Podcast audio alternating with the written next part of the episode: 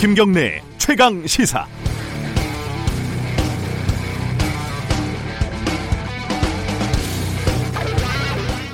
선뜻 이해하기 어려운 결정입니다. 국민의 법감정, 법 상식과 한참이나 동떨어진 판단입니다. 엄정해야 할 구속영장 심사를 코미디로 전락시킨 책임은 누가 질 것입니까? 그래도 사법 정의를 바로 세우는 작업을 여기서 멈출 수 없습니다. 역사는 정의는 간혹 한눈을 팔고 길을 잃고는 하지만 손에는 언제나 나침판을 쥐고 있다고 합니다. 여기까지가 어, 양승태 전 대법원장에 대한 구속영장이 기각될 것이라고 예상하고 미리 써놓은 최강시사 오프닝 문장들이었습니다. 양 전 대법원장이 구속이 됐지만 마지막 문장은 그래도 쓸모가 있을 것 같습니다. 역사는 정의는 간혹 한눈을 팔고 길을 잃곤 하지만 손에는 언제나 나침판을 꼭 쥐고 있었습니다.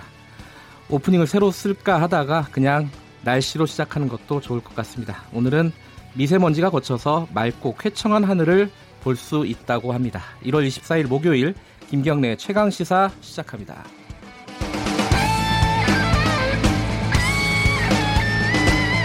네, 주요 뉴스 브리핑부터 하겠습니다. 고발 뉴스 민동기 기자 나와 있습니다. 안녕하세요. 안녕하십니까. 어, 양승태 전 대법원장 구속이 됐어요. 네. 어, 어제 이제 5시간 30분 동안 네. 영장 실질 심사가 진행이 됐는데요. 네. 서울중앙지법 명재권 영장 전담 부장 판사는 범죄 사실 가운데 상당 부분 혐의가 소명이 되고 피의자의 지위라든가 중요 관련자들과의 관계 등에 비추어 봤을 때 증거인멸의 우려가 있다고 영장 발부 사유를 밝혔습니다.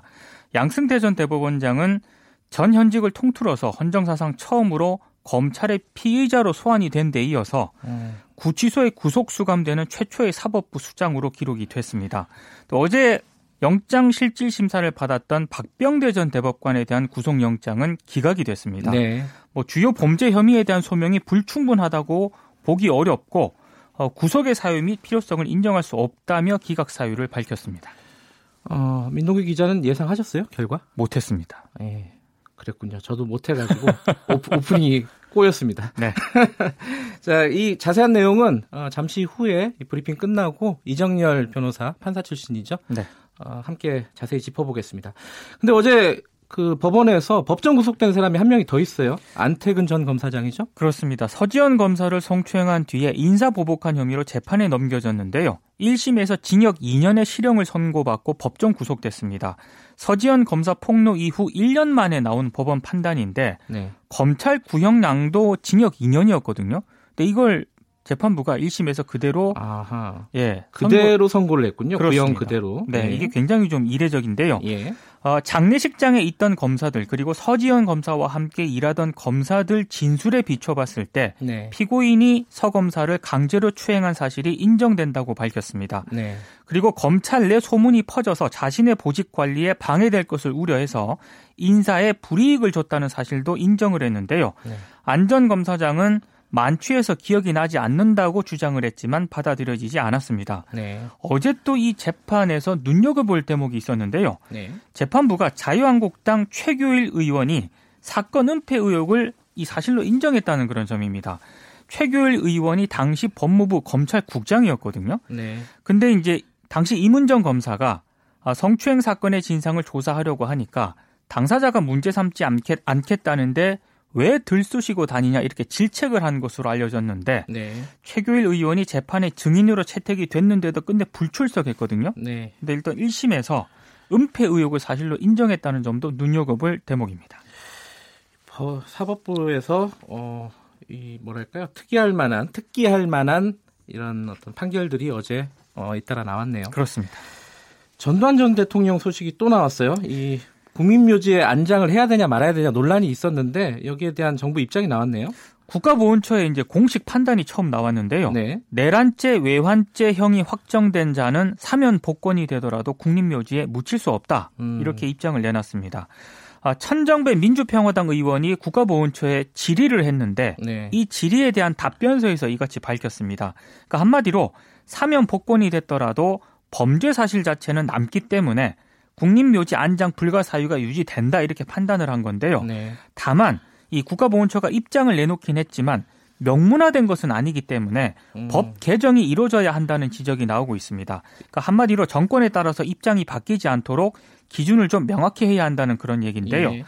어, 현행 법에 따르면 금고 이상의 형을 받은 사람을 안장 국립묘지 안장 대상에서 제외를 하고 있지만 사면 복권을 받은 경우에 대해서는 별도 규정이 없습니다. 음. 그래서 이제 전두환 씨가 논란이 됐는데 일단 입장은 안 된다라고 밝혔지만 법을 통해서 좀 명확히 할 필요는 있는 것 같습니다. 그 천정배 의원이 관련된 법안을 발의를 한 상황이죠. 그렇습니다. 네. 김기식 전 금감위원장, 아 금감원장 이게 외유성 출장으로 논란이 됐었는데 이게 검찰이 수사를 하고 있었군요. 그렇습니다. 오래된 사건이라서 기억이 잘안 안 났었는데 이게 어떤 결과가 나왔나요? 검찰이 증거 불충분으로 무혐의 처분을 했습니다. 음. 아, 이 이제 외유성 출장에 대해서는 무혐의 처분을 하긴 했는데요. 네. 다만 정치자금 5천만 원을 자신이 소속된 민주당 의원 모임인 더 좋은 미래에 기부한 의혹에 대해서는 정치자금 부정 지출에 해당된다고 결론을 내렸습니다. 그래서 네. 벌금 300만 원의 약식 기소를 했거든요. 음. 어, 거, 이 수사 결과 발표 뒤에 김기식 전 원장이 자신의 페이스북에 글을 올렸습니다.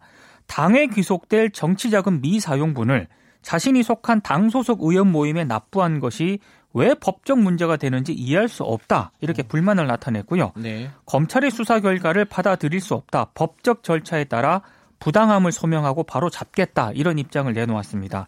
그리고 어제 또 무혐의 처분을 받은 사람이 한 사람 더 있거든요. 네. 2015년 2월 피감기관인 한국공항공사 지원으로 외유를 다녀온 다음에 고발을 당한 분이 있는데 김성태 자유한국당 의원입니다. 김성태 의원도 어제 무혐의 처분을 받았습니다. 이 법적으로 어, 어떤 피감기관의 돈으로 외유를 갔다 왔다 이게 법적으로는 처벌이 안 될 수 있어도 어떤 어, 정치인으로서 윤리 이 부분은 아직 남아 있는 거기 그렇습니다. 때문에 그렇죠? 네.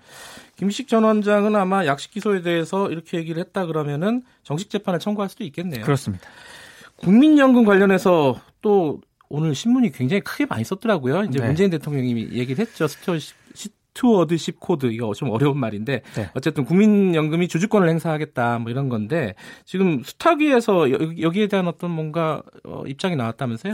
나왔는데 예. 정부 방침과는 배치되는 그런 의견이 나와서 논란이 좀 제기가 되고 있습니다. 예. 대한항공과 한진칼에 대한 국민연금의 주주권 행사 여부와 범위 등을 수탁자 책임 전문위원회가 그동안 검토를 해왔거든요. 네. 근데 경영 참여 주주권 행사를 반대한다는 다수 의견을 냈습니다. 음. 이게 정확하게 무슨 얘기냐면요. 조양호 회장의 대한항공 이사 연임에는 반대하기로 뜻을 모으긴 했습니다. 이사 연임에는 반대하고 예, 예. 연임에는 반대를 하는데 예. 다만 이사 해임 등을 포함한 경영 참여에 해당하는 주주권 행사에는 다수가 반대 의견을 냈다는 그런 얘기인데요. 네. 위원이 모두 9명인데 대한항공은 7명이 반대를 했고요. 한진칼 같은 경우에는 5명이 경영 참여 주주권 행사에 반대를 했습니다. 그러니까 정부 방침은 적극적인 주주권 행사로 한진그룹 조양호 회장에게 책임을 묻겠다 이거였는데 이 방침과는 좀 배치되는 결정이거든요. 예. 그래서 국민연금 기금 운영위원회가 오는 31일 회의를 열어서 최종 결정할 예정인데요.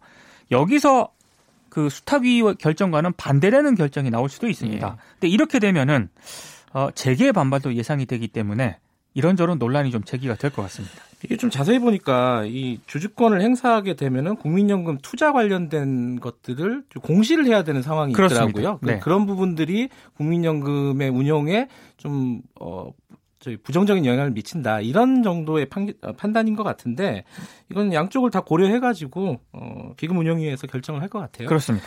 여기까지 듣겠습니다. 아 근데 팬클럽이 있으신 것 같아요. 네? 문자가 굉장히 민동기 기자님 화이팅이라는 문자가 매일매일 그 도배가 되고 있습니다. 네. 아미가 있으신 것 같아요, 아미. 제가 사람들을 푼 건 아닙니다. 여기까지 듣겠습니다. 고맙습니다. 고맙습니다. 고발뉴스 민동기 기자였습니다. KBS 일라디오 김경래 최강시사 듣고 계신 시각은 7시 34분입니다.